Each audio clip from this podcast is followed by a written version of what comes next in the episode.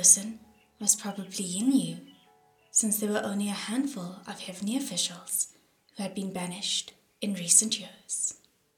Thus, Xie Lian asked, How do I address you, good sir? That ghost, masked man, replied, Please, your highness, I'm nothing more than a nameless servant. Entering that abandoned textile house, Shilian was taken aback. There were all kinds of clothing hung on racks upon racks of wooden stacks wedding robes, government attire, ladies' satin uniforms, children's clothes. They were also very simple and vulgar, bloody hemp shirts, as if they were afraid people couldn't tell that they were wicked.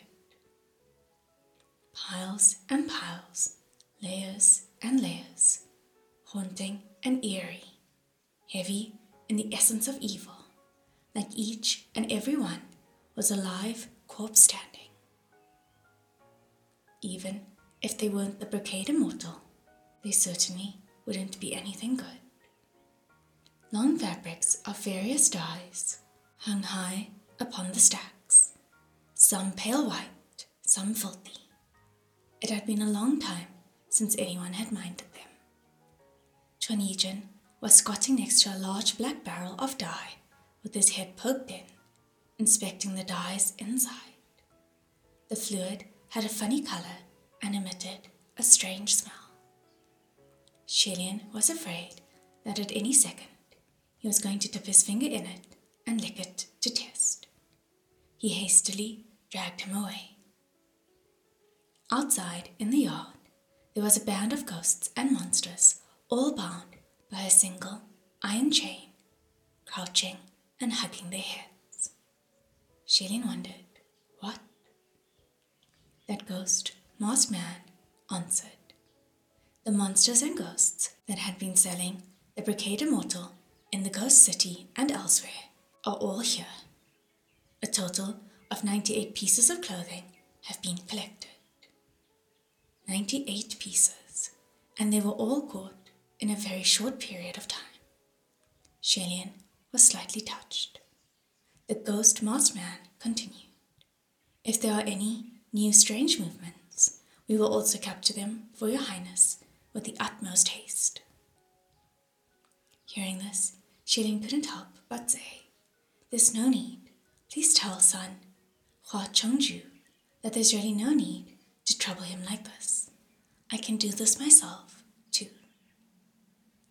The result would be the same. It would just take a little more time and energy, that's all. He was a titled heavenly official working for the heavens, after all. Even if there weren't many worshippers, he still had a job to do. That ghost masked man replied, Naturally, Chengzhu understands that Your Highness is capable of doing this effortlessly.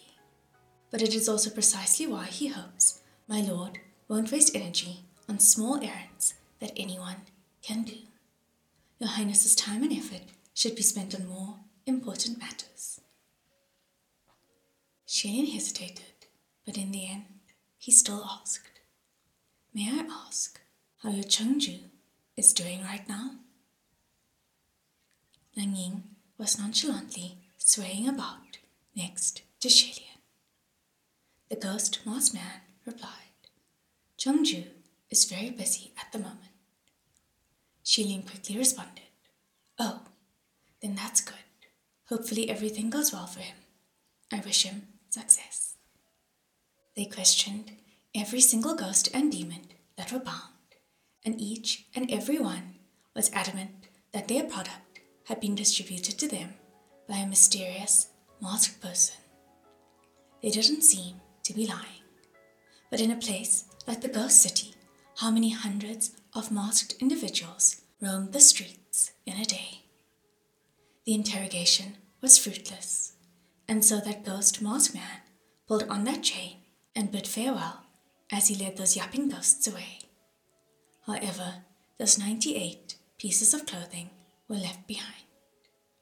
Xie Lian felt that in all his time collecting scraps and old clothing, He had never seen so many clothes. Flipping through them, he suspected that most likely not a single one was the real thing. He said to Quan Yizhen, Qiying, why don't you come and take a look? However, Quan Yizhen only ruffled his loose, curly hair and shook his head. Too many, he said. Too many ghost robes. Every single piece of cloth emitted the essence of evil, affecting all the other clothes and making one lose the ability to judge. The situation was akin to someone who possessed a sharp sense of taste. Although they could differentiate between the flavors of pear and apple candied stuffings, if 98 different kinds of fruity stuffings were mixed together and presented to the person to try, they would lose their sense of taste completely.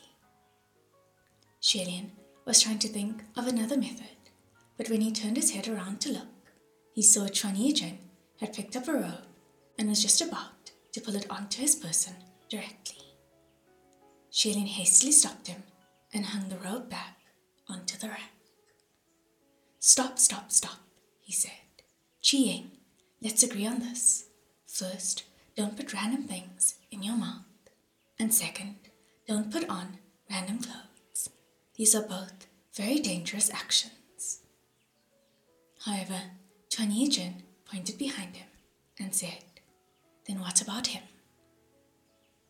Xie Lian suddenly smelled something burning and he followed the direction of where Quan Yizhen was pointing to look. He saw Lang Ying had found some stick from a random corner and lit it on fire. He was holding that flaming stick and setting the hem of a ghost robe ablaze, looking serenely stoic. Don't play with fire either, Xie Lian exclaimed. That ghost robe seemed to be in pain from the burning. The hem started rolling upward, twisting like mad, trying to get away, looking more like a live eel than a piece of clothing, and painting a rather cruel picture. Yet, although there was a smell of burning, there was no trace of the fabric being burned at all. It appeared that the essence of evil on those ghost robes had soaked in enough for them to escape fire disasters. Hearing Xie Lian telling him not to play with fire, Lang Ying tossed that fire stick down and stepped on it to put out the flames, looking every bit obedient again. Xie Lian didn't know whether to laugh or cry, and he walked over. Why are you so today? He asked. He stopped in mid sentence, and his expression suddenly became serious he saw, not far away, a long and flowy white fabric that was hung high up on a wooden rack, gently fluttering in the night breeze. Upon the fabric was the shadow of a human figure, and it was slowly moving. This figure did not have a head. Xie Lian pulled Lang Ying behind him and immediately unsheathed his sword. Everyone, watch out! He said. The swing of the sword cut the fabric and the shadow in half. However, when the fabric landed on the ground, there was not a single soul behind it. The headless shadow had disappeared. Xie Lian hadn't had the chance to rush up to check before something behind him made him shudder. He whipped his head around and his pupils shrank. Somehow, a beautifully dressed woman had appeared soundlessly behind him. No, it wasn't a woman, it was a robe. What he cut in half just now was also a robe, and once it fell to the ground, it was covered by other textiles. From all around, suddenly, there were a bunch of humanoid figures emerging, swaying and rocking slowly, gathering around the three of them. It turned out all 98 pieces of ghost robes that were hung in the yard, in the hallways, within the entire textile house had all struggled free of the racks. Xie Lian was dumbfounded. They were all fine before. What's going on? he asked. Behind him came a low voice, the arousal of millions of ghosts. Xie Lian turned his head to look, and the one who had spoken was Lang Ying. Although he didn't show any nervousness, his veins were popping on the back of his pale hands. He was very obviously being affected by something as well. Another wave of demonic arousal. The closer to the day Mount Tonglu opened its gates, the stronger its tremors in the ears of ghosts became to remind them. The first thing Xie Lian thought of was, how is San Lang? However, the current situation didn't give him much time to think. While his mind was spinning rapidly, twenty or so ghost robes had already pressed over. Quan Yizhen didn't blink or think before his fist swung out.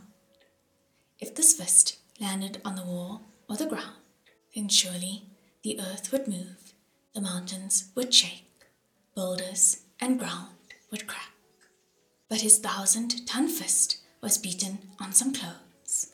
Consider, even children know that in rock, paper cloth, that cloth wraps rock. That lightly flowing, soft, and supple cloth was perfect for subduing fists.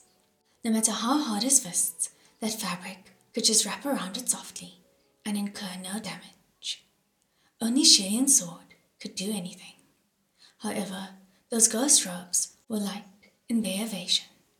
A simple spring back could bring several feet between them. Since they barely had any weight, there was practically no sound or breath, so detecting their movements to avoid their ambush was much more difficult compared to avoiding humans. Usually, it was people who picked clothes. Now, it was the clothes picking people. Those 98 ghost robes were eagerly searching for a body that fit them, a person that they fancied. Amongst people, it was women who loved picking clothes. Amongst ghost robes, it was women clothes who loved picking people.